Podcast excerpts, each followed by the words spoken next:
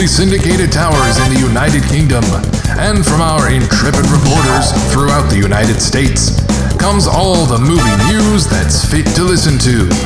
This is Simply Syndicated Movie News. Hello, welcome to Simply Syndicated Movie News. Back with more movie news. Uh, we're all here. Hi, everyone.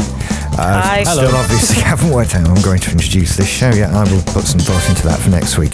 But I we've love got, that voiceover, by the way, Scott. That's awesome. Aw, thank Yeah. It was perfect, by the way. It just exactly what I had in mind. you. That- It was only the 17th take. Oh, well, there you go. So we're going to crack on with a bit of news. Uh, we've got a list of news stories that we've been publishing on Twitter, not Twitter, Tumblr. Too many things that begin with T. Tumblr all week. If you want to follow it, it's simply sin, uh, simpsonmovienews.tumblr.com. I'll put a link on the website for that. Uh, and it's where we're going to be posting news stories that we can talk about. This week, we're each going to pick one each. And we're not going to talk for two hours again. That was the other thing as well. We'll be we'll be quicker this week, I promise. So I'm just going to pick the first one. An anti-piracy firm is going after all pixels on behalf of the movie Pixels. Ah, you took the one I wanted. Sorry, it's just another opportunity to shout at Adam Sandler again, isn't it? Really. So, based on the fact that he made a movie called Pixels, there is now a big load of DMCA notices going out to Vimeo and places, ordering them to take down anything that has the word pixels in it, which is just gosh darn outrageous. Wow. Language. Yes, I know. Just wow, including including the short film entitled Pixels, which the big movie Pixels was based on. So they based it on a short film made by somebody else, and then made him take his down because it violated their copyright. Reminds me of an old joke. What do you call 10,000 lawyers at the bottom of the ocean? A good idea. Exactly. yes. or a good start is the, the punchline, I know. Yeah. But yeah, either way. Um, I don't know what to say about this. It's it's terrible that this is allowed to happen, or that it's able to happen. Well, but if, if you read the story towards the end, uh, I don't know if it was an update or, or, or what, but it's I been it it's been reversed. Ah, right. They, they came to their senses. Somebody pointed out how stupid it was, and Vimeo went, "Oh, yeah, that is kind of idiotic, isn't it?" Sorry. Yeah. Oh, so Vimeo put the work in and got this straightened out. But, Yeah. But still, But this I don't kind of shit goes on Th- all the this time. goes on all the time. Yeah. It, it uh, makes people remember back when uh, uh, I can't. I think it was like uh, the new TNN. I think was the name of the network over here in the U.S. Uh, when they changed uh, their network branding to Spike TV, Oh yeah. and were immediately Oh. they were immediately met with a lawsuit from Spike Lee Oh my god. trying to block that name change. Oh which dear. I as as much as a person uh, wants to respect Spike Lee as a filmmaker, I know he's had a big impact on Hollywood. There's no doubt about it. But at the same time, fuck you, Spike Lee. Yeah. It's your name. You can't take it away from everybody else. And it's just the Spike bit, or did you think TV sounded a bit like Lee and Spike Lee and no, Spike it, it TV? was it was just the Spike bit. He, I think he felt that his first name on its own was enough to indicate who he was because this was before uh, Spike Jonze became a known name in Hollywood. Uh, this is before I know there's another good Spike that I, I I can't think of any others, but that's one. But a spike is a thing, though, isn't it? You can be impaled on one and that sort of thing. Yeah. You know, There, there's railroad spikes. You can spike a drink. Yeah, I You think can he should he should have his name taken off him for it not being a name of a person. Yeah, it's stupid. Well, you can also spike a computer program. Exactly. It's it's not it's not a name. He can't have that. and you spike furniture on stage. Ooh, nice, nice mm-hmm. one. I don't know why I didn't think of that. because you're not a techie. Uh, that's true. Well, I was. I was an actor more often than I was a techie, but I was a techie for a while. And one of these days, Rick, remind me to tell you uh, the funniest story that I have regarding spike marks in a rehearsal. I know that doesn't Okay. seem like it's rife for comedy, but it was amazing. but that's not for now. That's for later. Okay. Can, wh- while we're here, can we take? Can I take another shot at Adam Sandler? Although slightly. You can always, sideways? Always take Um, a shot at Adam. Sa- I feel like we should have a little musical intro for when we're going to do it. Did you see Rose McGowan's story lately uh, that happened uh, recently? Y- yes, I did. Yes. I have not. Rose McGowan, who was one of the three leads on uh, Charmed Forever and Ever, uh, got an announce, got a, a an invitation or not an invita- uh, uh, an audition announcement. I don't know what you call it uh, for Adam Sandler's upcoming uh, Netflix series, and the audition request re- uh, asked that she wear a revealing outfit, quote, form fitting tank that shows off cleavage, push up bras encouraged, unquote. And she, that was kind of the, the straw that broke the camel's back, which I, I have you, have y'all ever watched Charmed? No. Not by choice. I, I would see commercials for it or uh, the occasional scene if someone else in the room was watching it, but I never sat down and watched a full episode myself. my wife used to watch it, so I saw a lot of it sort of over her shoulder. And I always got the impression that if the costume designers could have gotten away with the three girls being topless, they would have. Uh, there was about as much cleavage and boobage as you could get away with without being on a pay cable TV show. Um, so it's a li- I, maybe this is a result of her just being fed up with this stuff, or or maybe she was sick of it then too. But whatever. Uh, she went. She tweeted about it, and the next day, and I quote her tweet. I just got fired by my wussy acting agent because I spoke up about the bullshit in Hollywood. Yeah, I, I'm in two minds over it. Kind of a bit. I see the point about the bullshit in Hollywood and all that stuff. Yet at the same time, people put out casting calls for all kinds of things and for all kinds of roles. And some of them are, I think, what most people would deem to be offensive. Like, there, there are times when somebody puts out a casting call for an ugly person and things like that. And they're, they're specifically looking for somebody who's hideously unattractive. And and so some of these things are like, if a, a person was asked to dress like that or appear like that, you'd probably be offended, but it's a casting call. Yeah, at the same time, yeah, I'm with you on all the bullshit stuff. It's it's just another fucking childish Adam Sandler project with women with mm-hmm. boobs in, and you know who wants to see that? I, I I would argue just don't be involved with that project. You know, But yeah, but actually, do you remember way back when she used to date? Uh, oh shoot, uh, Marilyn Manson. Yeah. She used to date Marilyn Manson, and there was this award show that they both went to, and her her dress literally was just like little strings, and she was not wearing any underwear. I'm actually searching a name on Google and going to click on images, and I, I I'm not looking at it yet, but I bet ten pounds that picture is on the first row of images that Google returns. Yeah, but uh, also, Shit, A it's not. people- Why did I say Oh, that? I could have have just said it was. You didn't know. oh, You see, you ruined it, ruined the illusion. But um, Looks like most all of us are getting a nice, cool 10 pounds for this episode. Oh, yeah. Yeah, that's right. But uh, also, you got to realize, not too long ago, she was in a, a was it an auto accident or a, or a motorcycle accident? Don't know. I, something like that, and she ended up.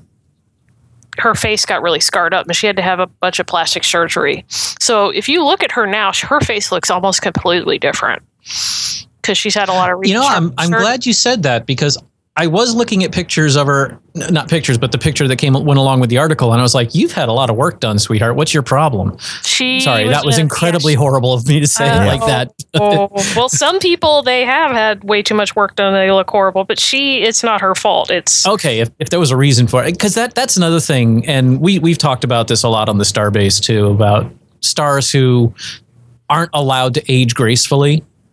You know, you look at look at people, at women. Uh, well, uh, Cher.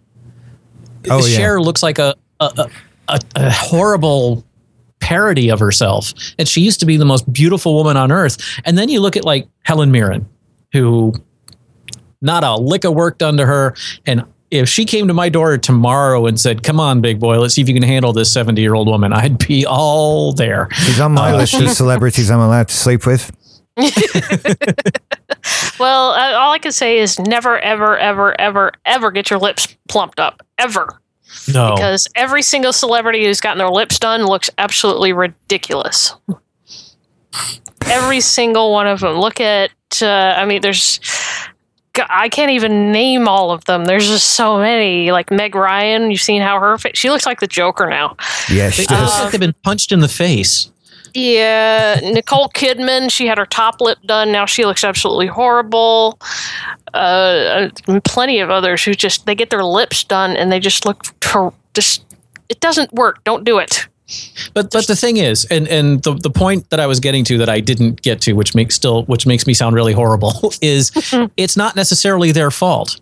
It's the culture in Hollywood. It's the culture in entertainment that if you dare look your age once a woman gets past, you know, like 35, then you'll never get any work and people will complain and uh, et cetera, et cetera. So there's this incredible pressure on these women to get tons and tons of work done on themselves to try to stay looking. Look at Joan Rivers before she died. Well, she practically She- you could bounce a quarter off her face. I mean, I, I swear. know. I, I mean, Barbie dolls look more lifelike than she did by the end, and it just it was horrible. Even uh, to Gates McFadden, who she's not even necessarily doing much anymore. She's she's doing more, uh, you know, theater and behind the scenes and stuff. Has had work done, and and uh, I, when I saw Joan Jett recently, uh, some recent pictures of her, and I was like, no, not Joan Jett too. You know, you would think of anyone who would be like, "Fuck you, I'm not changing." It would be Joan Jett, but she's had work done too, and it, it's just it's this it's this unbelievable pressure on them from the machine to have this done. And I, you know, I applaud women like Meryl Streep and and Helen Mirren, and you know, I, I those are the only two I can think of offhand. You got to put are- Helen Mirren and Judi Dench next to each other on a poster. Judi Dench Say, too, yeah. Keeping it Mhm. real. Yeah. Uh, Um, actually, if, if I remember correctly, uh, Jamie Lee Curtis has said she refuses to get any surgery too, and she looks beautiful. Oh yeah, oh yeah. Shall I'll eat her yogurt anytime. Ooh. do y'all get do y'all get her doing the, the probiotic yogurt ads in England? No, She- I was going to No, ask, she is stopped that a doing thing? those. Yeah, she's been. She's she like- was doing. Just, What, what were they? Uh, the Ac- oh, what is it? It's Activia. Is it okay? All she right, stopped them, Activia, but- yeah. We we Yeah. have Activia, but not with Jamie Lee Curtis. I, I honestly was just sat here thinking, oh, so that's what you call it in Florida. That, that was all. and and also, I'm just kind of scrolling through pictures of Rose McGowan's dress, so I don't really even hear you three anymore. Uh, It's Oh well, she was on. Um, oh, speaking of, actually, this is a good example. Rose McGowan, because she was on Once Upon a Time, or Once Upon a Time, that TV show. Have you guys seen it? no. Uh, my wife watches it. I, I haven't. Uh, my husband and I watch it, but Rose McGowan is was playing a character on there, a younger version of Barbara Hershey, who's also had face work done, and she looks horrific. oh my god. Not seen Barbara Hershey in anything for a long time. She was in Once Upon a Time. She played a, a smaller character, but an influential character. She plays the mother of one of the main cast. And um, yeah, you, you look at her and I'm like, damn, woman, just stop. Stop with the knife. Really. Mm. Just don't do it anymore. I did see a film on Netflix with Rose McGowan in the other night. Ah, I'm trying to find it. I'm confused as to what it was called because I never remember the names. Well, she wasn't doing a lot of work. After she did Grindhouse, she kind of disappeared for a while. Um, and then I she had need to that see that. accident. Have you still not seen it? Oh, you'd like it. Oh, it's good. It's Wh- which is is that the one that Tarantino did, or is that the other one? it's Both him and Rodriguez yeah. did it. Grindhouse is actually the the collective name for both Oh, films. right, right, right. And there's Death Proof and Planet Terror. Okay. P- Death Which Proof. one didn't? Tan- which one isn't Tarantino? Uh, Death Proof. No, sorry, no, Okay. the no, no. Death. Tarantino did Death Proof. Robert Oh, okay. Rodriguez did Planet Terror. Planet Terror is a, a silly B movie horror with lots of screaming and silly monsters and boobs and exactly what you would expect it to be. and Rose McGowan with a pistol or a, a Machi- shotgun leg. A machine gun leg. Oh, that's her. Yeah. Okay. Yeah. and uh, the Tarantino one is like a. Is it like a road movie Roadhouse movie. Sort of, I've got the style in my head, but I'm struggling it's for a words. um, uh, it, it's a it's a car chase movie. yeah, Basically, yeah. and it's I just uh, I was actually watching it on YouTube yesterday. The uh, there is a, just a little short monologue that Kurt Russell has, and I absolutely adore it. And it's he's brilliant in it. hmm He, he does a very good job. I listened to uh, an episode of Kevin Pollak's chat show, Mhm. um, uh, his podcast, where he had Zoe Bell, um, who has long been yes, uh, a stunt woman in in Hollywood. Um, was one of the major um, stunt actresses in Kill Bill. And she's Uma Thurman's stunt double, isn't she? yes, Yes, yes. that's correct. Um, and she starred as herself in Death Proof. Um, lots of interesting uh, trivia and uh, and behind the scenes um, facts in that interview with her, uh, including the fact that not only did she do every single frame of her stunt work in Death Proof, which is some balls crazy stunts. Oh. God, my in it's it's the whole chase is ludicrous, Mhm. and she Um, does the whole thing on the bonnet of the car, doesn't she? yeah, she's yeah, it- grab, gripping onto the car Yeah. on the hood the whole time. And Yeah, you- you, you- either holding onto it or um, using uh, two like leather belts and holding onto them to to keep them to keep her strapped to the front of the car. And then you know the the belts go away, so she's just using her hands on the hood of the car to hold on, and they are in fact going excess of 90 miles an hour down the road. Now, the insurance company was assured that they would not exceed 60 miles an hour, but they were lied to, straight up lied to. Zoe Bell, also someone, as far as I know, who has not had plastic surgery to make herself look younger. And I don't think she has had any of her videos removed from Vimeo for having the word pixels in it, bringing us right back to where we Yeah. started. let's pick a second done, news sir. story, otherwise we're we screwed. Oh, okay. Who wants to go next? Are comic book movies dead? No, No. there's loads coming. Once- Silly question. You know, I, I what, give, what give us the give us the headline. give go us go for it. Rick. our comic book. Oh, okay. Hang on. Let me let me uh, let me click on it here. Do, do, uh, the Fantastic Four Fallout: The Future of Comic Book Franchises. Now, I it, I don't necessarily want to talk about this so much as the the phenomenon of the sanctimonious uh, quote unquote journalist who has to come out with anytime something goes even slightly wrong is such and such a genre dead i mean how many times has podcasting been declared dead in the past eight years I've done it at least seven times. now it's no i mean it's it's no exaggeration to say that the fantastic four has been a miserable flop it is yet to even even break even as far as i can tell uh, Baby you know, Fox should ha- should try to fant four stick. Oh, Yeah. I believe it has dropped a percentage point on uh, Rotten Tomatoes since last week as well. It's now at Oh, 8%, hey. down from 9 Which actually Um, means because that's that. averaged out that people are just giving it ones. That's that's what Yeah. that means. You've got to drag the average down. So this I've is. I mean they play that fant four stick joke for the past hour and a half. I had to use it. Sorry. it's okay. Oh. I, I don't think that comic book movies are dead at all. I think they're I love them, but that's that's me. Um, this is just. Do you know what? It, it's. I I kind of want to say link bait. You see this a lot. Whenever Apple release a new product, it's the death of Apple. You know, Yeah. you, you, the death of Apple has been declared since the the Apple Watch was released many times by many people, ignoring the fact that they could not make another penny for the next sort of 14 years and continue to run as they do today and be fine. And uh, that, you know, let's overlook that. That I can't see anyone with an Apple Watch. Apple are doomed. That's it. And this is the same sort of thing. It's sort of like there's a bad one made by somebody who didn't really give a shit about it for just money. They're all dead. It's, it's they're not. Don't be silly yeah this it sounds like it was an awful one i haven't I still haven't seen the fantastic four it's gonna have to come out as a free watch for me like a netflix or something before i do but Well, that's the thing. It, it was it was no you know it was nowhere near as bad as X Men Three, and that was what fifteen years ago. yeah And comic book movies are still going strong.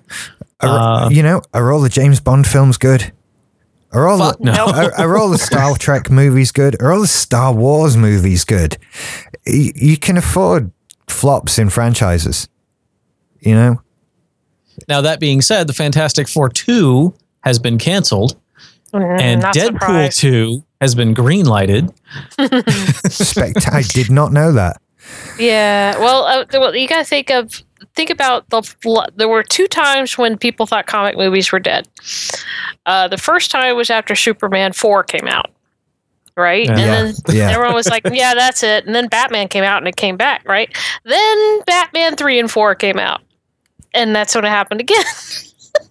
and then X Men came out and Spider Man came out, and everyone was like, "Hey, but comic book movies are back!"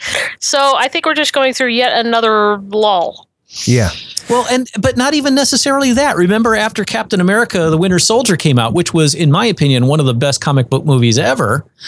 Then it wasn't "Are they dead?" It was "Have we reached the saturation point yet?" Uh, it- it's we like we had a while back because we got like uh, now you you can't go out anywhere without hearing about a comic book movie anymore. It's just like you're seeing like three or four a year now if you if you're lucky. What it's I've always gotten difficult for me. It's becoming difficult for me to find news stories to add to our Tumblr to talk about on this show uh, that does not involve a comic book aspect of some type. And the part of it is that's where I'm going to start looking first uh, because that's where a lot of my movie interests are. But another aspect of it is that's mostly what's getting reported these days is all the news on comic book movies. Because to, to an extent, billions. Yeah, to, to an ex- to an extent, they're the money makers, and they are seemingly a majority of the blockbuster population. So you're going to get more news about comic book movies than others because there are more comic book movies than there are other movies. Um, but it, it, they're hard to get away from at this point. So trying to find stories that don't involve uh, comic book movies can get a little more difficult uh, from time to time. Well, it's not just comic book movies anymore. It's also sci-fi and fantasy movies like The Hobbit and Lord of the Rings and Hunger Games and Star Wars and you know, and Divergent and uh, just- Twilight and you know, just everywhere. There's fantasy and fantasy and sci-fi and sci-fi and comic book, comic book. I also It's think we, we've seen a lot more of, of movie franchises. And so a thing will stick around longer. And that, you know, we didn't used to have this. There'd just be a movie, and then the movie would go away, and there'd be a new movie that we'd talk about and think about. And now it's the next something movie. It's the next Twilight movie. It's the next Harry Potter or the next Hunger Games or the next Star Wars or whatever. The the the universes that they create never go away, and so it kind of feels like you're always being bombarded with it. Four movies a year from Marvel is not really a lot of your time, is it? You know, Well, actually, there were only two Marvel, two movies directly from Marvel this year. there you go. That's that's two movies, two out of all the movies released in a year, which is a lot. if if we're talking about the Marvel Cinematic Universe, but if we add in um, the other studios, then then that goes up a little bit, you know, because then we can add Fantastic Four to that. Um, it's but, and to, to what you were saying about franchises, Rick, it it does make a person realize that uh, the cinematic landscape these days is no longer made up of movies. It's no longer made up of films. It is made up of franchises. Mhm. This year, we're gonna. Ha- it's not. We're gonna have this movie and this movie and this movie and this movie.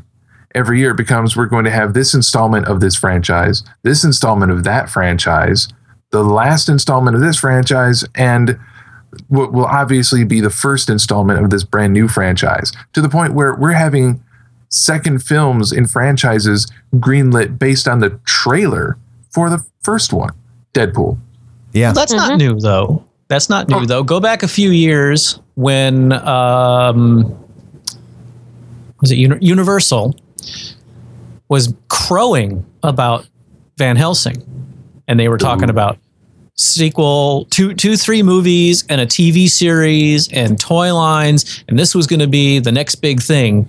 And then the movie came out and tanked harder than the Fantastic Four will ever think about, and suddenly it all just evaporated.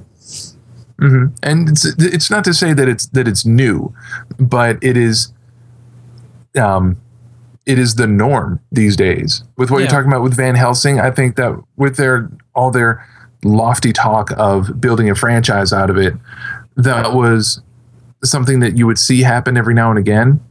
But these days, if a new film comes out and they are not talking about the the rest of the franchise that will follow, or the three picture deal that all the stars signed before they did the movie, if you don't hear that, then it's unusual. It's That's why I'm become the- looking forward to The Martian and Ready Player One. Ah, yes. Oh, they're finally doing Ready Player One. They're finally Yeah. getting that undergo. Oh, cool. Spielberg's doing it. Nice. That'll be awesome. Yeah, I'm Can't looking wait for forward to that. that one. Mm-hmm. It's a book I've actually read. I do recommend it. Awesome. Well, uh, yeah. yeah. I think one of the only directors who can get away right now with doing a standalone movie that will make money is Christopher Nolan. No, I, well, Well- no, there's far more than that. Surely you want to see a Spielberg film? Rid- He's Ridley not Scott's directing The Martian. That didn't work so well with Prometheus, did it? Well, that you know, Do you know what? Ridley Scott's had more misses than hits. Let's be I- fair. yeah, that's true. That's very true. he's not a Spielberg. He's I, just I think not he's Spielberg. good if he's got the right source material. I blame Roberto Ors- Orci for most of the ills in the world, yeah, uh, me mostly too. for Prometheus. yeah, Mhm. mind you, I've I've said this. I think I've said this before. Um, as a non sort of alien fan, I didn't have a problem with Prometheus. I did. I had an absolutely. Hor- I I, think- yeah, Ugh. I'm I'm aware it made some people livid. I, it I made you know it made Alien Three look like a masterpiece. Mhm. That's all I gotta say. uh, I I, I have still managed to avoid seeing it. Alien Because- Three, Prometheus.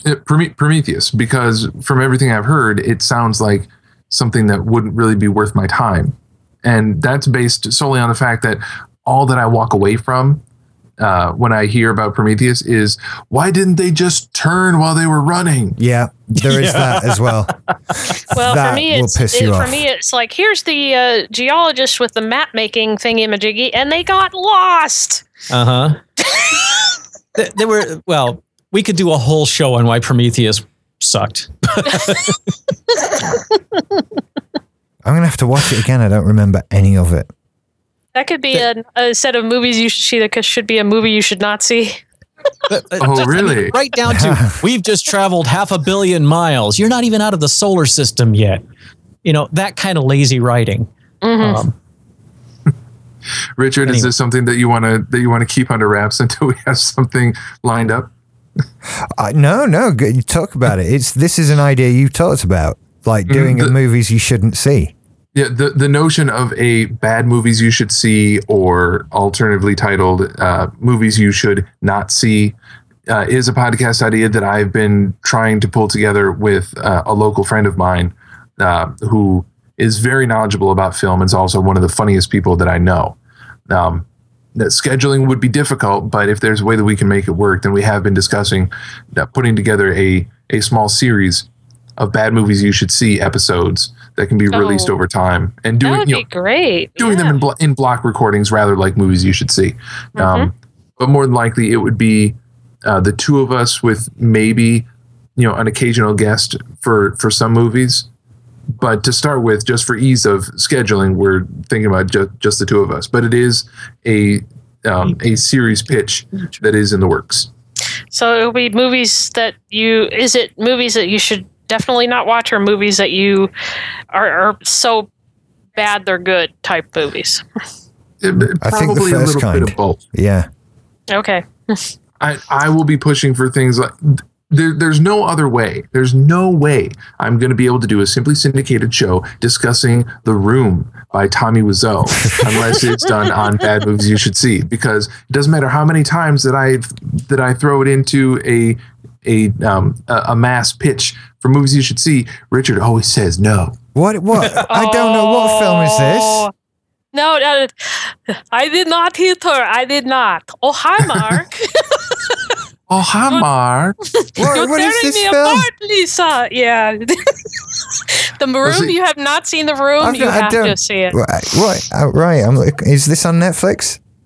No. Uh, I, I believe it is not, but let's say there are other ways that the film can be uh, It's- gotten to you. It's it's become the new Rocky Horror. They actually have screenings just for people to see it, and they talk during the film and all this other shit. But yeah, it's it's really, really, really, really, really bad. Okay. Um, it, it is the epitome of laughably bad, especially when you consider that um, the writer slash director slash star of the film. Uh, he, he sounds exactly like what you just heard us say. And, and listeners who are familiar with the room, bear with us because there are some people in the world who haven't seen it yet. The, the guy who wrote the film, he does actually sound like this when he talks. 3.5 on IMDb. There. That's too that's too high. well, no, no, we know the reason that it's so high. It's because people love it for its badness, so they rate it high because it's so bad. People don't rate on quality; they rate on how much they like it. And some people love this movie because it's so incredibly bad. Um, oh god, the- another the- movie that you need to watch is uh, Birdemic. Ooh, I've I've been trying to push that one as well. I've, I've tried. I think Richard, did I make you watch the trailer for Birdemic? I, I, it rings a bell. I wait. Is there a way on Netflix to sh- view my own viewing history? Because I'm trying to figure out the crap I've watched over the last couple of nights. I've been watching my way through the Children of the Corn series oh my god.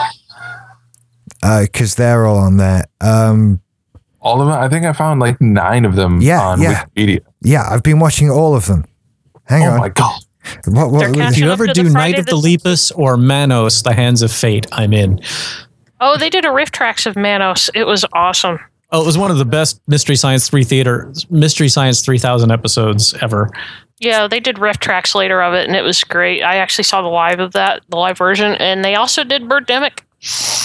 Well, of course they Birdemic. did. They need to do the room. They haven't done the room yet. I think Tommy Wiseau refuses to let them do it. That's probably why. Could be. Birdemic and The Room are two of the finest episodes of How Did This Get Made that I've ever heard. for for their episode on Birdemic, they got the female lead of the movie to come be on the show. Well, it's not like she's doing much else these days. Actually, you know, they have there's a sequel to it. Yes, I have not seen it. Doesn't mean that I won't. I, I, wait, a- well, I, if you're looking for something to watch, I can't recommend Children of the, of the Corn Revelation. You should probably. It does have That's- Michael Ironside. oh, Oh yeah, he's really in some high quality shit these days, isn't he? Yeah. and Children of the Corn Genesis. I'm yet to watch that one. It is on Netflix though, so I'll be there. yet Michael Ironside is still always the best in anything he does. Oh hell yeah, yeah. What's Um, the best part of Starship Troopers? Michael Ironside. What's the best part of Total Recall?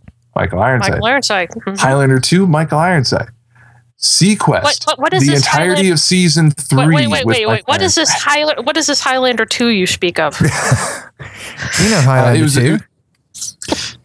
No, no, it- it went it went directly from Highlander one to uh oh shoot, what was the one with Duncan in it? I'd say no. It Highlander was just Highlander one. it didn't get better after that. There wasn't a good one after that at all. it doesn't help if I say Highlander 2, the Renegade cut. Uh, I saw both of them, and they were both bad.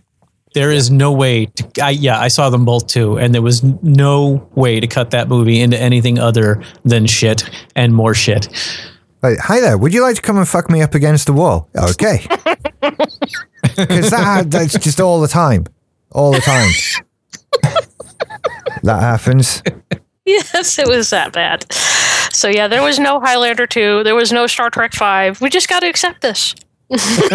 We can debate Star Trek Five another time, but let's let's pick a third news story because this is Let's taking. do- We're good at this. Uh, well, Oh I, I could. Oh, yeah. Oh, we're, we're going to lose Rick uh, before too long. Uh, Yeah. I, I could pick one of the news stories or I can give a, a quick uh, film review. Okay.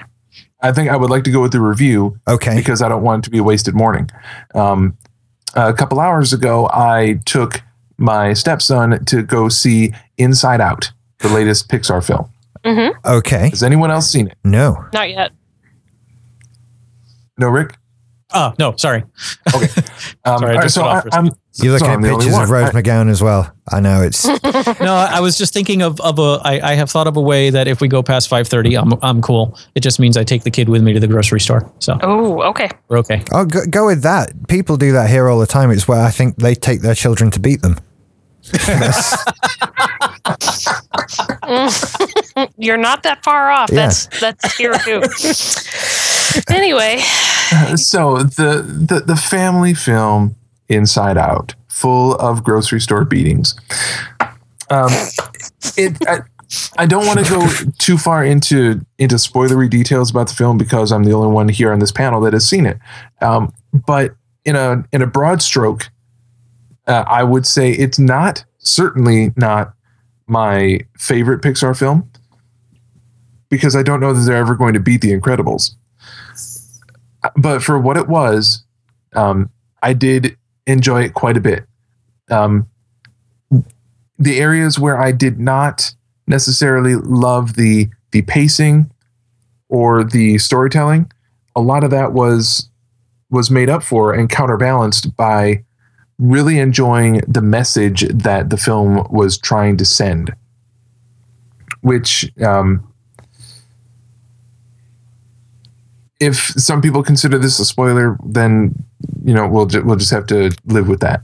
Um, but the the movie does do a a fine job of putting across the philosophy that growing up as as a young child can sometimes be very difficult, and it's okay in those difficult times to be sad while you're going through it. Um, there will be scenes. I, I, I'm assuming that most of you know the basic premise of the film. Not really. No, okay. Um, Inside Out. Uh, uh, all right, Rick, did you ever see Herman's Head back when that was on television? I did. Okay. I love that show. well, then, then you can see the similarities. I know- actually never watched an episode, Oh, really? Um, okay. but I, I knew the concept. Uh, there is a a human girl in the film Inside Out. Uh, her name is Riley, and the plot of the film is when Riley moves away from her hometown, and she and her parents move from Minnesota to San Francisco, California. She is trying to deal with the you, you can call it emotional trauma of being uprooted from your childhood home, moving to a completely different place. And we are shown this uh, emotional coping mechanism in the form of anthropomorphized or personified emotions inside her mind.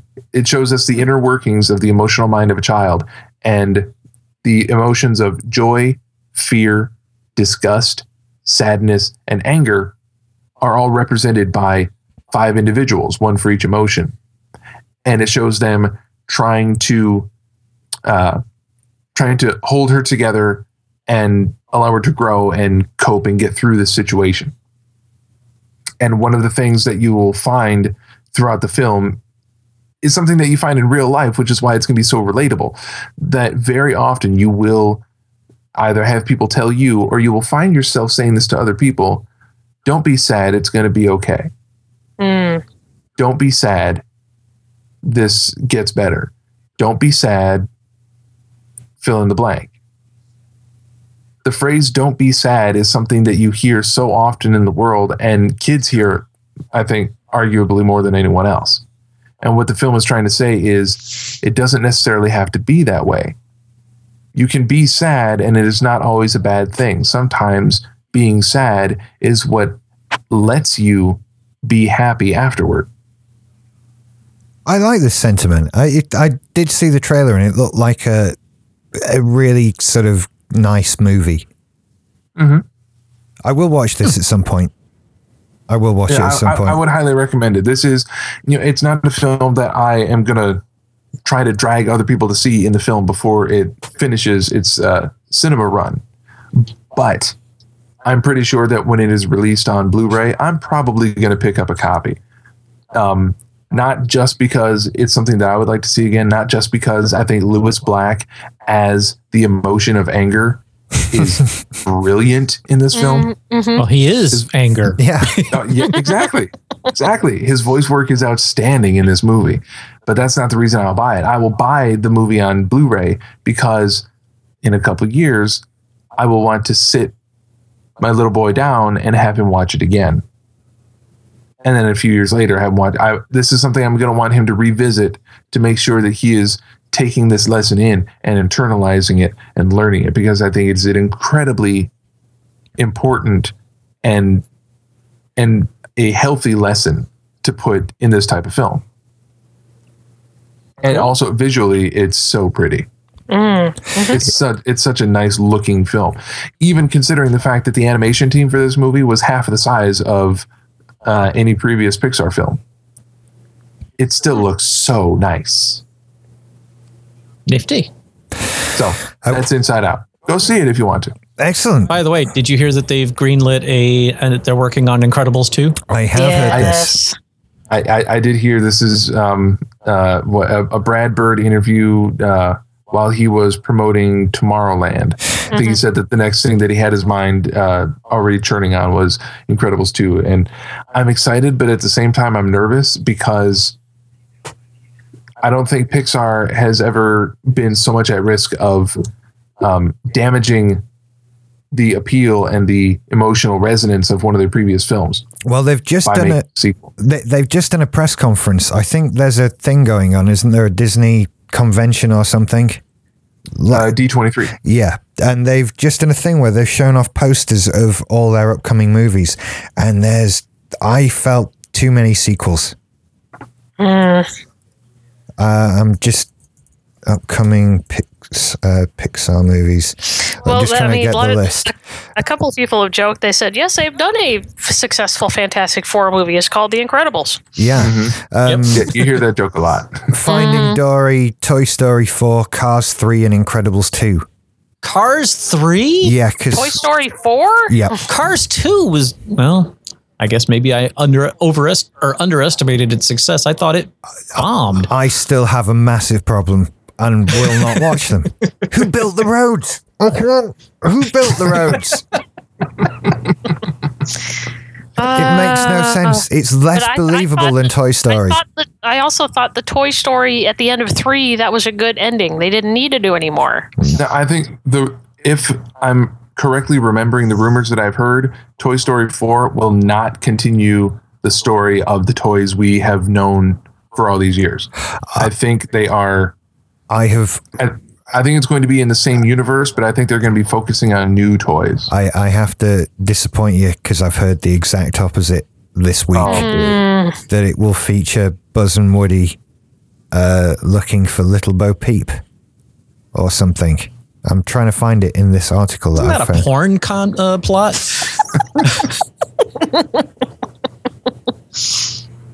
Oh wow! Well, just- the, the uh, the announcement, Randy Newman performed "You've Got a Friend in Me" live. Yeah, that was good. He's still alive. Yeah, apparently. Yeah, yeah, he is. Now, my favorite Randy Newman performance of of uh, recent times was actually not even Randy Newman at all. It was in the Honest Trailers video Yes! That for the Toy Story awesome. series, um, featuring Will Sasso doing a hilarious Randy Newman impersonation. That was great. Oh, that was fantastic. really good. Yep, I saw it too. well, speaking of sass and funny things, you, uh, Absolutely Fabulous is getting its own movie. Finally.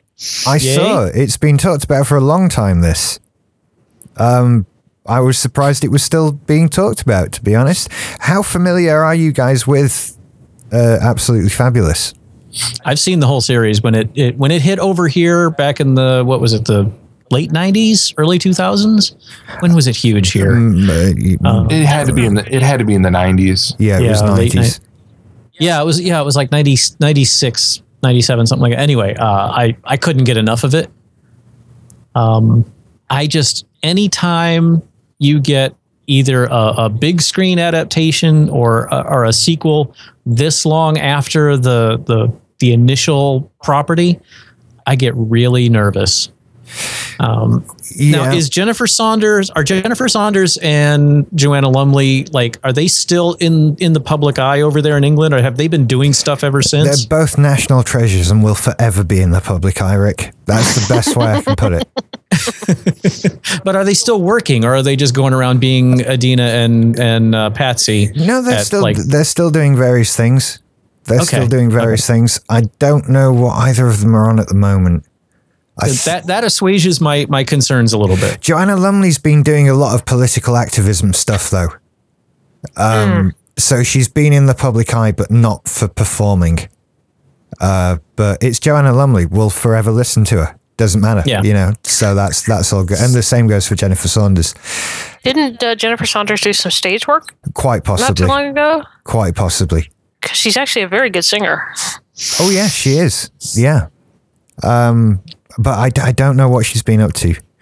Um, Now, I I did hear that they got the entire cast back. Well, except for the mom who's dead, I think. But uh, did June Whitfield die?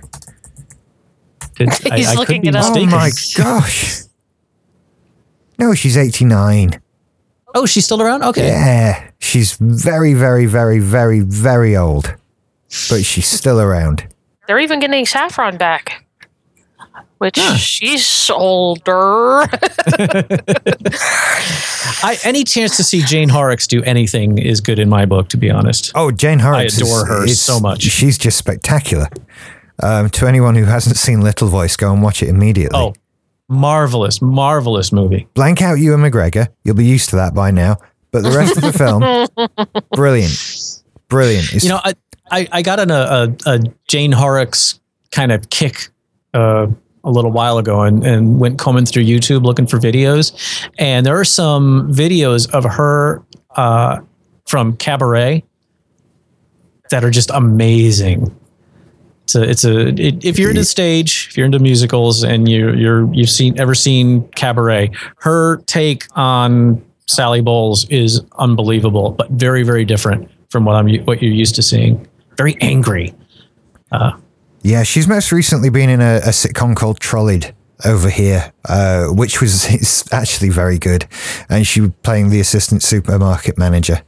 Um, and she's just great in that. And and the best thing with her is she's always playing a different role. She's never just Jane Horrocks. You know, each character is extremely different from each other one she's played. Although I was surprised, I saw uh, during that that YouTube uh, evening, uh, I s- saw some clips of her on the the Graham Norton show, and her accent is bubble is really close to her actual accent, which surprised me. yeah. Yeah. Uh, English people have funny voices. We just do. we just do. you know, she was in Red Dwarf once. She was. She slept with Yeah. Rimmer. Absolutely. yes. Of course. I know she was, was, in oh, Red that was Dwarf. her. Yes, of course. I was only watching Red Dwarf two days ago. It's, oh goodness. you know, it's just one of those things. It crops up every now and then. I think they're making some more at the moment, which is good because the last series was brilliant. Um, we didn't get it over here. I haven't seen it yet. I've not seen it since it aired, uh, but it was an absolute tr- uh, true return to form, if not a little improved on form. I really, Really? enjoyed it. Really enjoyed it. And to say it came off the back of that one off thing that we got, which was unwatchable garbage, um, it was really surprising and, and brilliant. They put the laugh track back, they made it actually funny. It was it was good. And it, it centered on sort of the four of them on the spaceship like it should, instead of lots of crazy stuff going on. You know what's funny? Everybody bitches about the laugh track on shows, but as soon as you take it away, it, you miss it. Yeah, absolutely. Absolutely. And Red Dwarf, I think at times was too subtle a show to go without it. You do sometimes need the you're supposed to laugh now thing. That was a joke. Um, and it, it, it really missed it, really missed it, changed the mood of the entire thing. But the last series was great. Absolutely great. Kryten has a hot air vent in his bottom that he uses for drying cutlery with. It's hilarious. It's hilarious. Yes. You can't beat that. It, you know, it's it's so good. Um, Should we get off the news and do a top 10 rundown of films in the USA? Sure. Go for it. Well, Yes. it's still Mission Impossible 4 at number one, so that's happening. Uh, the only reason we else didn't open? have a what's that? Has anything else opened since last week? I'm trying to. Yeah. Well, Fantastic Four's number two. My God. Ugh. Ooh, Can't that's surprising. tell you enough to not go and see that film. I, I really can't. The Gift at number three, I'm not familiar with. This has It's a horror flick. Jason Bateman in a horror film. All right, I'll watch that. And then Vacation slipped down to number four. Ant Man Minions. Ricki and the Flash is a new one, I think. That has Meryl Mhm. That came out last week. Um, I actually want to see that. Oh, she's playing mean- an aging rock star. hmm Well, specifically, they do cover songs, but Right. it's she's doing her own singing. It's her own, it's her real life daughter in the role of her daughter, and Rick Springfield is her her guitar player. Okay. I think it's cool, but mm, He's had work done. Yes, yes, he I'm has. looking at his picture on IMDb. That's the guy had some work done. Just saying. It's not just ladies. That would have been a perfect moment for a joke about the fact that back in the 90s, he starred in the at um, a television comic book adaptation of The Human Target, where That's right. Oh my! Rick Springfield, as a character of his shtick every week, is someone would come to him and say, you know, I, I'm in trouble, I need help, and what he would do is using uh, high tech. Think the um, the latex masks from the Mission Impossible series. He would use those, and he would become the person that he was hired by, and he would solve the crime and work it out disguised as a different person. Which is So he'd been, be in each episode for five minutes at the beginning yeah, and at the end. that's what I thought. there, there would be plen- plenty of scenes between the action set pieces where he would be back on his super secret flying wing spy plane with his two helpers where they discuss what to do next. It was quite a departure from the original source material in the comics. There was no plane, there was no um, you know high tech latex masks. It was just very skilled application of um, science fiction uh, makeup in the comic books. He worked alone, and it was much more cerebral. Uh, especially any listeners who are into comic books, if you read um, Peter Milligan's run on the Human Target comic book series, that will bend your mind. This ran for seven episodes in 1992. Yep. Yeah, This and- is and- not and- filled and then- full of confidence. Well, because it was awful. It was it was just bad. Um, and they tried again uh, a couple years ago. I can't remember exactly how many years ago. Probably um, about six years ago, six or seven years ago. They tried again with Mark Paul Valley in The Human Target on Fox, and that ran for two seasons. Um, but for whatever reason, they called it The Human Target, and they based it off the comic book with the same character name, but he never looks like anyone other than himself. It's just a procedural where he shows up, pretends, you know, hi, I'm this person's uh, cousin, or I'm a family friend, and then he solves the crime and you know punches a couple people, and there's some explosions, and then and then the story's over. So everything that made the comic book, um, they took it out series and the character name chance. I was disappointed with that series. I went back and I reread the Peter Milligan comics just to feel better about it. Oh goodness. So that The- shit gets the Peter two Milligan seasons from Fox, and Firefly gets one. Yeah, Oh. that's it. Yeah. Whoever said Fox makes good decisions? No one ever claimed that. It's they just do what they do. You know. Mhm. That's pretty much the top 10. You've got Trainwreck, Pixels, and Southpaw after that. Southpaw looks like it's just going to fizzle out now, and Pixels is, well, why did anyone go to see it? Gross $57 million. I bet it cost way more than that to make. Um, just guessing. Just guessing. I bet, I bet Adam Sandler got paid an annoying proportion of that $57.7 million. To be honest, he must be rich enough to stop working now. Surely nice. like if he just like never made another film, just residuals off off stuff he's already done. Surely that you could live very comfortably off that. You know, just do that, Adam. Fuck off. You know. Well, he's got his own production company, so Yeah, he's got money. He doesn't need to be in or write anything at all, does he anymore? Stop it. Just pack it in. It- I, I, It doesn't have to produce only his movies. It can produce other films. yeah, He can just put his name on there as a producer and let other people write it, other people star in it. Maybe they'll actually be decent. Be an But executive get out of their producer. That's even easier. You just give someone a check then. That's Right. that's all that job is. That's produ- executive producers provide money. That's what what they do, and they get that credit as a thank you for giving us money. And so we should just do that. I think. yeah. How do I view my Netflix history? I want to tell you what I've been watching on Netflix this Yeah, week. we need this- to do our, our, our what do we watch on Netflix this week? Yeah, and I can't make it do it. Oh, I'm into the instructions of how to connect to it using devices. What the hell is going on here? The world's gone topsy turvy. D- does what, does UK Netflix not have a uh, recently watched or continue watching segment? I don't know. It's totally gone mental at me. It's asking me to sign in again. Oh no, now I'm back. I don't think I'm on UK Netflix though. No, I'm on Netflix in I think Canada because we've been watching Friends and other stuff. On stuff. purpose? And Children of the Corn. Yeah, and Children of the Corn. Children of the Corn. Alison's not hadn't seen all of Friends. There were some she'd only seen part of, and some she'd never seen at all. Oh no, I'm on USA Netflix. Okay, Friends and Seinfeld are two sitcom phen- phenoms that never hooked me. Me neither. I could appreciate Friends because I I thought the writing was clever and a lot of the performances were you know were, were sharp and well timed.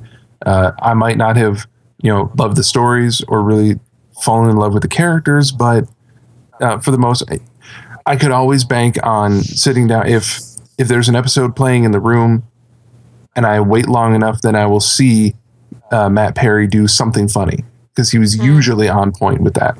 Mm-hmm. it's I, that's about as far into it as I got. Seinfeld, I never learned to appreciate it. I never learned to love it.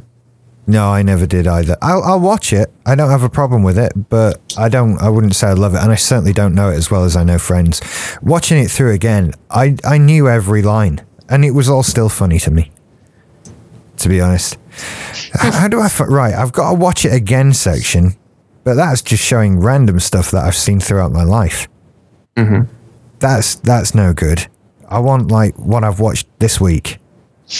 Well, how about we go and then when we get to you, you can. Okay, that Pick sounds something. that sounds good. Besides Children of the Corn. Yeah, okay. it might be all I've watched. Oh no. I don't know what to tell you. I watch shit. I'm sorry. That's what I do. uh, I guess I'll start. I actually rewatched something that I a, a movie that I enjoy. Um, it's called In Bruges. I don't know if you guys have seen it. In Bruges I, is I a know fa- of it, haven't seen it. It's a fantastic film. It's an Yeah, yeah. absolutely great film. Colin Farrell actually won a Golden Globe for his role in it. Uh, so essentially, what it is, it's Colin Farrell and uh, is it uh, Dominic McKeon? Uh, what is it? oh, Uh, shoot. oh, Thingy Gleason. Yeah, no, Dominic Gleeson. Thank yes. you. Um, and uh, my absolute favorite guy of all time, my Ralph Fiennes. He's my absolute favorite actor of all time, by the way. Um, Okay. um, but anyway, it's Colin Farrell and, and Dominic Gleeson are in are hiding out in Bruges, Belgium, uh, because of a messed up a messed up hit. They're hitmen, and uh, without giving too much away, uh, essentially it's they're hanging out in Bruges, and then they get a phone call from Ralph Fiennes' character, and Ralph Fiennes is their boss. Uh, and some things happen in it, um, but most of the movie is basically Colin Farrell's character talking about how he hates being in Bruges because it's so depressing. Um, it is. It's a great film. It's so good. yeah, it's a it's a black comedy, but very good, and one of the best freakout scenes ever. And one of the two, so there's some really great lines in it, including where Ray he finds out that Dominic Gleeson's character has fucked up the plan that for them to be sent to Bruges in the first place, and, and he smacks his phone, and his wife comes out of the and she says, "It's an inanimate fucking object," and he says, "You're an inanimate fucking object."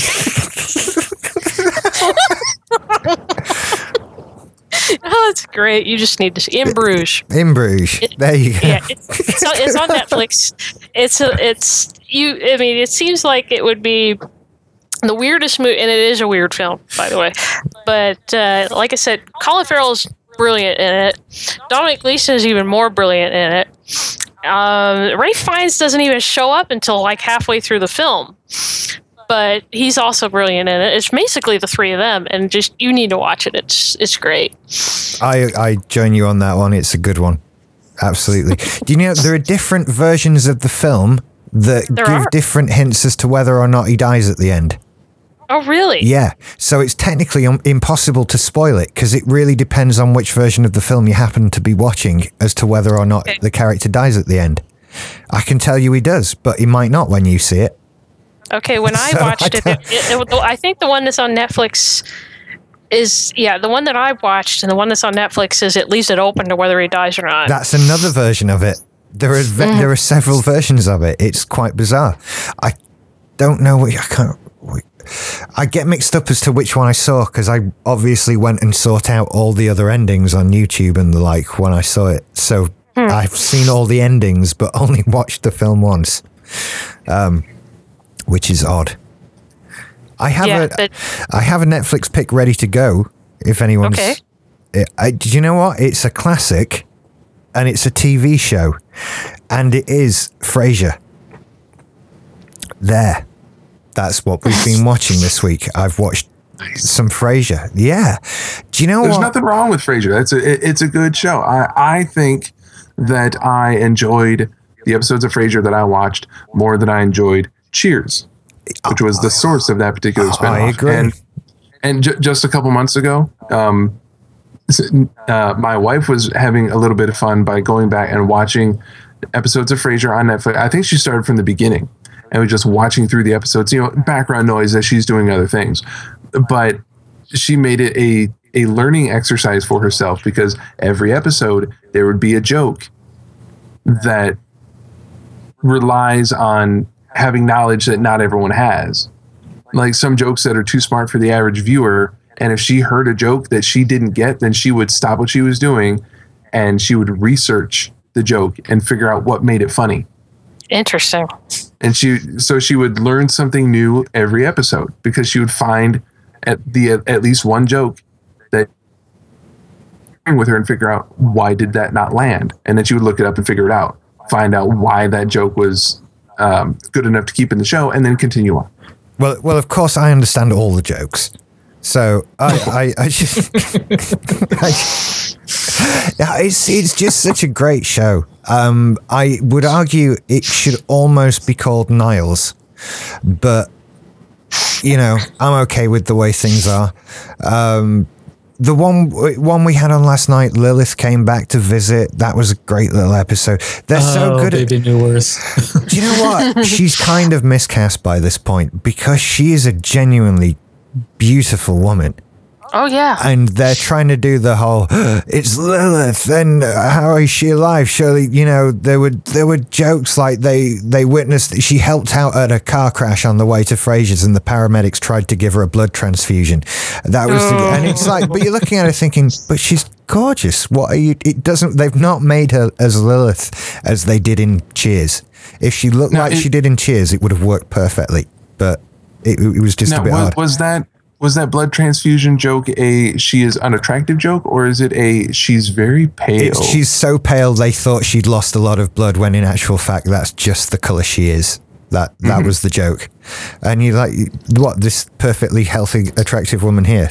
What no, don't don't see it. But it, they're so good at farce and and just slapstick comedy. It's it's such a good show and I really Well, yeah. I recommend David, Og- David Ogden Stiers was just the perfect choice to play his brother. No, you mean David uh, Hyde Pierce. David Oh, oh, Ogden excuse me. D- I'm sorry. David Ogden Stiers was on MASH. Never mind. was. Uh, Okay. and on what I thought was a very good episode of Star Trek: The Next Generation. I was Generation. actually just going to mention that it was the one maybe there were episode some- that I didn't see until years and years later, and when I did, I didn't really Oh, like it. One of the most heartbreaking episodes they ever did. Yeah, Uh-huh. I just you know how it was when you'd miss a week on TV, and then you just that's it. You're never going to see it until. It, either Mm-hmm. that you happen upon that one on a rerun or you get them on DVD. And back at that time, I was waiting for DVDs to be invented. So I had the incredible good fortune of seeing uh, Spamalot with the original cast, Nice. and David Hyde Pierce was amazing.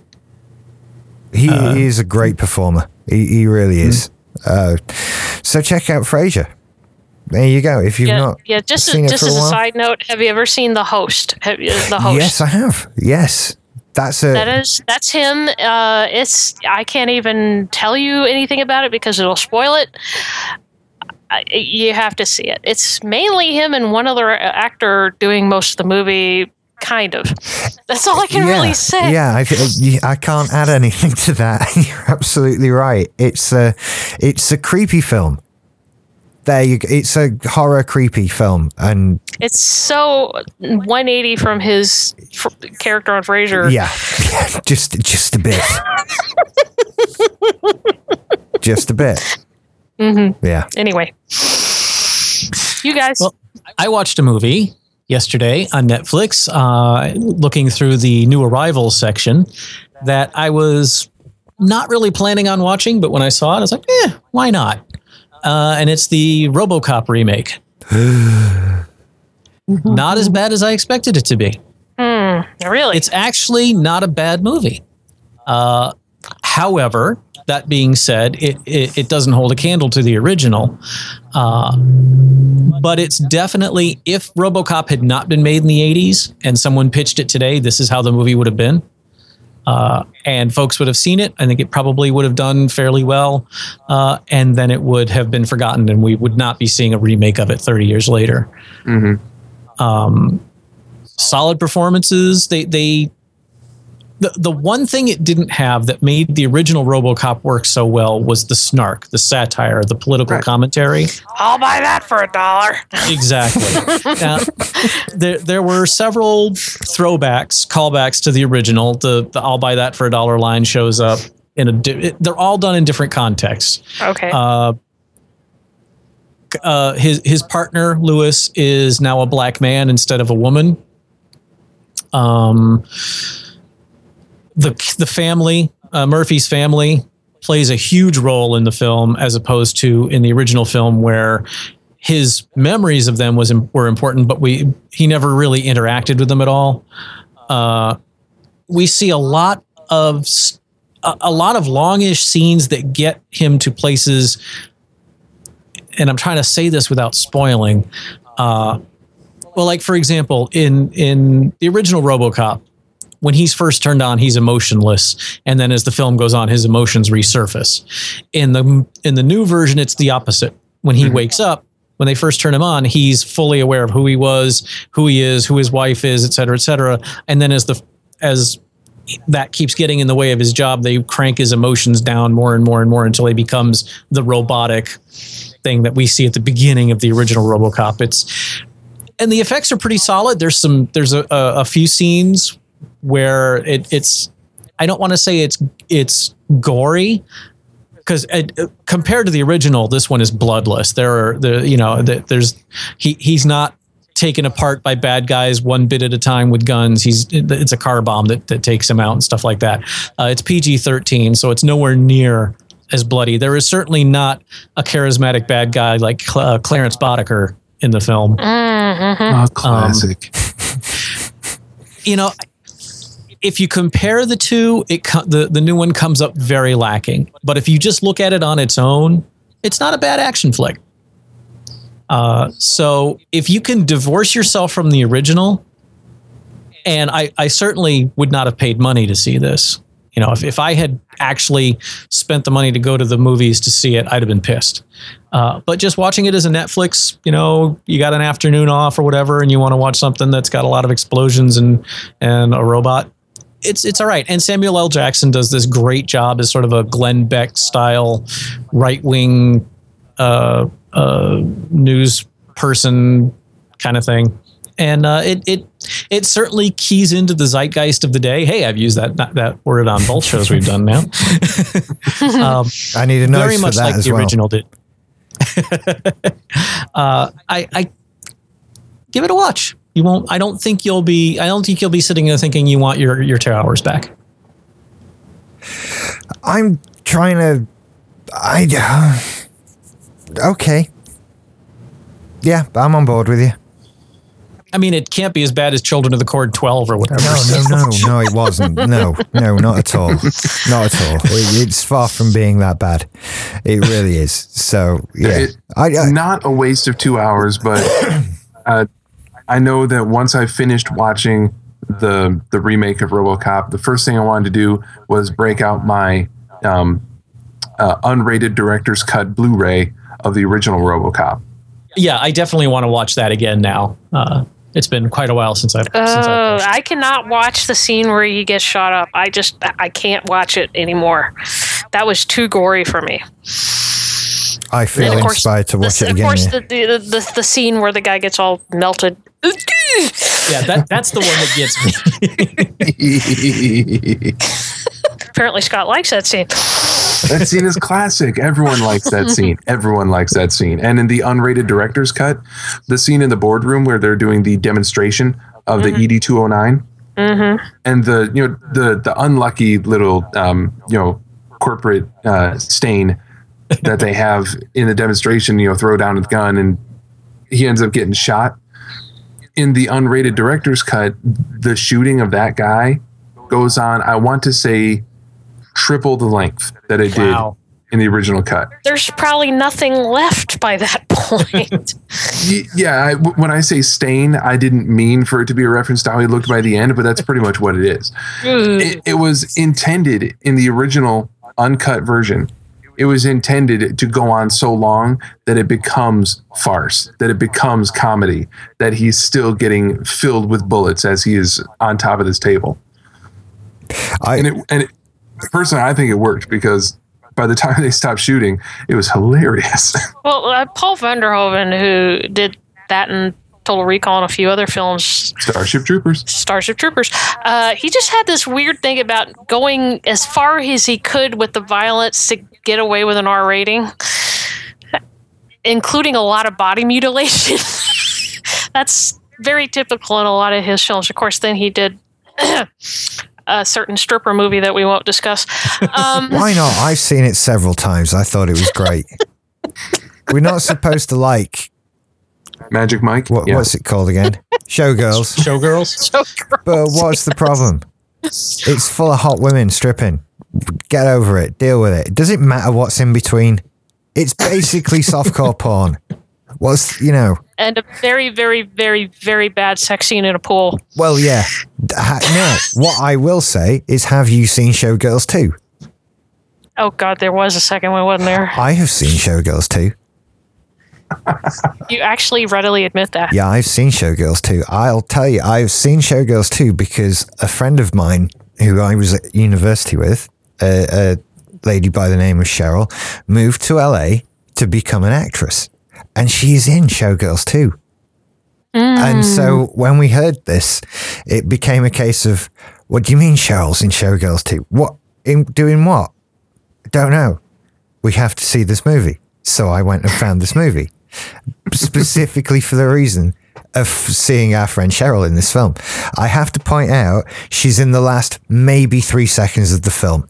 That was that was an unfair punishment on me because that meant I had to watch the entire fucking movie for the last three seconds. Well, as a consolation, my, my sister in law was actually a, a, a small teeny bit part in Batman 2. That's nowhere The near first as- Batman 2. Yeah, that's not as Batman bad. Returns. That's not as bad. That was a real film. Showgirls 2, Yeah. right? This wasn't a real film with a budget made by a studio. right? It was made by uh, somebody who happened to be in Showgirls, who felt she should probably have had a bigger role, and made Showgirls 2 out of her own money and cameras and stuff, uh, with her as the star. And it's it's so it's basically a home movie. It's it's not it's not a real film by any stretch of the imagination. I am stunned that Cheryl was in it, or that anyone was in it, or that it exists, or what. And in that film, there is a reenactment of the very famous pool sex scene, Oh God. and, as well as one of the most painful to watch sex scenes in any piece of recording I've ever seen in my entire life. Even more painful than the room. Look, you know, honestly, it, it, I have never seen three more uncomfortable human beings ever, ever. Just terrible. It, it's like you can't you can make a film with your friends, but you can't do that. And and clearly they hadn't realized that before they started doing it. Pretty much, it was it was terrible, terrible. Oh I my don't. I don't know because in the room he was basically fucking her belly button, and yeah, that was bad. you could probably look it up on YouTube. as You could find it, but yeah, it's it's yeah. And Tony Tommy Wiseau does not have the greatest looking body to begin with, and we see his bare ass for like five minutes of the sex scene. It's a really long sex scene, and it's um. Yeah, I don't know if that compares to Showgirls 2, but I'll trust you on that. I I am just I've just typed Showgirls 2 into YouTube. I encourage you to do the same. Uh, because you'll see you'll see quite a, the whole thing isn't a, oh wait no it is. Yeah. Of course it is. I from what I gathered it was kind of like if anyone like if we made a Star Trek film maybe there's a film studio somewhere might have something to say about that or something like that right? But I actually gathered that the the people who owned the rights to Showgirls hated it so much they honestly didn't give a shit. Oh, gosh. like they she didn't specifically have permission to make Showgirls 2 they just didn't want anyone knowing that it was going to happen. So they did mm. nothing basically. So it's pennies from heaven it's called. Showgirls 2 colon pennies of heaven. The colon scene is quite horrendous also mm. yeah it's the full movie is on youtube several times actually God. many people have posted it wow The room is on YouTube too, if you know where to find it. What can I just search for the room? yeah, I can. The room. And then the next entry is the room full movie. There we go. Yeah. There, Problem solved. Yep. It's all there. anyway, I think it's Scott's turn. Yeah. Yeah, I, I'm I'm afraid that my Netflix viewing is not really going to be much of an improvement over what we've just been talking about. Um, but uh, aside from continuing my uh, first viewing of Torchwood, um, where I just the other day completed um, series three, which is the five episode Children of Earth arc. Oh, yeah. That one wasn't bad. Yeah, I, I I thot it was all right. I, I was That not was good. Yeah. I was not displeased with it. I think that they um, they missed a lot of opportunities for some really strong emotional beats, and it. uh, Do, do we care about spoilers for Torchwood? It's been a while. It's already spoiled. Okay. Ooh, that gives me confidence moving forward. Um, no, it's crap. I to give you So- no confidence. I fucking hate that show. I can't make that clear enough. Really. I hate it. It's, yeah. Carry on. Sorry. spoilers for Torchwood, episode four out of five for series three. Um, the character of Ianto uh, is killed. Yeah, that was an emotional scene. And as he is dying and in the arms of the series hero, Jack Harkness, he tells Jack, I love you. Jack doesn't say it back. I thought that was a missed opportunity. Apparently they did script it and or film a scene where he says it back, but that ended up not being in the final cut. Um, How did you not hear the wailing over the internet when that happened the first time around? I wasn't paying enough attention Huh, because okay. I think I think first time that came around, I hadn't even watched Doctor Who yet. So I Ah, wasn't okay. paying much attention to anything from the Whoniverse. Because the inter- the internet lost its mind when Ianto was killed. Yes, they did. Now, I knew bef- before watching, I knew that his character was going to die at some point because I caught a story on Blastr saying that the proposed revival of Torchwood that is on.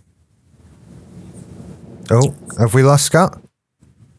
Uh, can you? I'm, I'm here. I can hear you. Can you hear me? Yeah. Yep. Yay! um, the there are rumors of a revival of Torchwood, and um, from what people are hearing, there might be a way that they find to bring Ianto back. Don't know how, but that told me that he was going to die, so it wasn't a surprise for me. Mm. The scene could have held a more emotional punch, but they just didn't quite land it. And I think it's for the same reason that the final episode in that series didn't land a similar emotional punch when, in what was a surprise move for me, Captain Jack Harkness very quickly and apparently very easily just straight up sacrifices the life of his own grandson in front of his daughter to save the world. Now, yes, it is a fine example of the needs of the many outweigh the needs of the few or the one. So this one child has to die so that all the rest may live. But it is his grandson. And his daughter does not take kindly to that. This is the sort of thing that should really emotionally destroy a character, even one as strong as Jack Harkness. It doesn't seem to bother him as much as it should. This, in the same way that the death of Ianto did not bother him as much as it should. In the same way that being in the same way that being buried under Cardiff for no lie, two thousand years should have bothered him more than it did. Mm-hmm. He has been around for quite a while by the time we get to Torchwood. He's been alive for what, a few centuries? Mhm. Now, after the finale of series two, with the return of Spike, or I'm sorry, Captain John Hart, Yeah. af- after that episode, which sees him buried alive for two millennia before he comes back and saves the day. So at this point, he now has what 80 to 90% of his life has been lived just buried in dirt, not even in a box, just buried in dirt. He should be completely insane. I don't care how strong you are, you can't live immortal for 2,000 years in dirt I think that would come out of it whole. You can't do that. It would fuck up the best of us. I, I think I'm with you. That Right. that would. Do you know what? This isn't even my biggest problem with that bit of Torchwood you're talking about. My mm-hmm. biggest problem with that season of Torchwood is there is a scene, I don't know which episode it is, where the two characters are being shot at by someone with a rifle on a building top. And you can hear all the gunshots, and it's a silenced gunshot effect. And you sit there thinking, what is the fucking point of your silencer, mate? Because we can all hear your gun. Well, can I can I tell you something about that? Movies have been getting silencers wrong forever. That's true. Silencers don't turn your your gun into into a BB gun. They just kind of the, a, a silenced gun is still incredibly loud. Uh, so there there's really the the point of a silencer is nowhere near what they what they use it in in movies for. Uh, there there've been there's several YouTube videos if you want to see of what a silencer really sounds like, and it you know it brings the gunshot down from like 200 dB to 160 dB or something like that. It's still really fucking loud. It's just not as loud. The, it's the thing of it is that what they call silencers are not actually silencers. There's a reason that the actual name for that particular um, accessory is a suppressor. Of course. It doesn't silence anything. Yeah. I've I've already brought up a list of videos I'm going to watch after this show. Oh, well, actually, the movie Heat. You've seen the movie Heat? I have. That's specifically that shootout scene. Uh, I remember uh, there's Michael Mann who directed that, right? Yeah. Yes. Yeah, he specifically kept the original gunshot sounds in that shootout scene because he he hated the sound effects that they came up with for it, and he just left the sound in of the actual gunfire. And a lot of people actually go to they go that's like that's the go to scene to go to to hear what real guns sound like in Hollywood. Yeah, this, yeah, fair enough. I've been broken by movies. It wouldn't be the first time and it won't be the last. Hey guys, of- I don't I don't want to cut the show short, if we can use that word, but I really got to run. Well, I think we're Um, pretty much at the end now, anyway, aren't we? Yeah, We've- yeah. Have we all done a, a Netflix pick?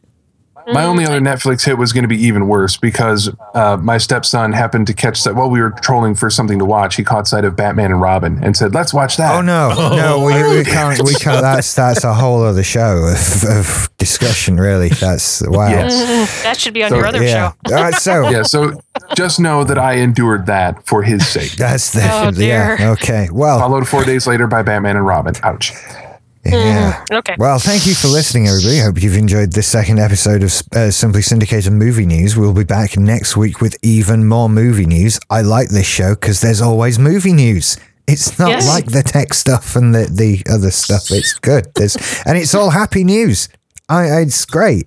I'm having a great time. So, thank you for listening, everybody. We'll be back next week. Bye bye.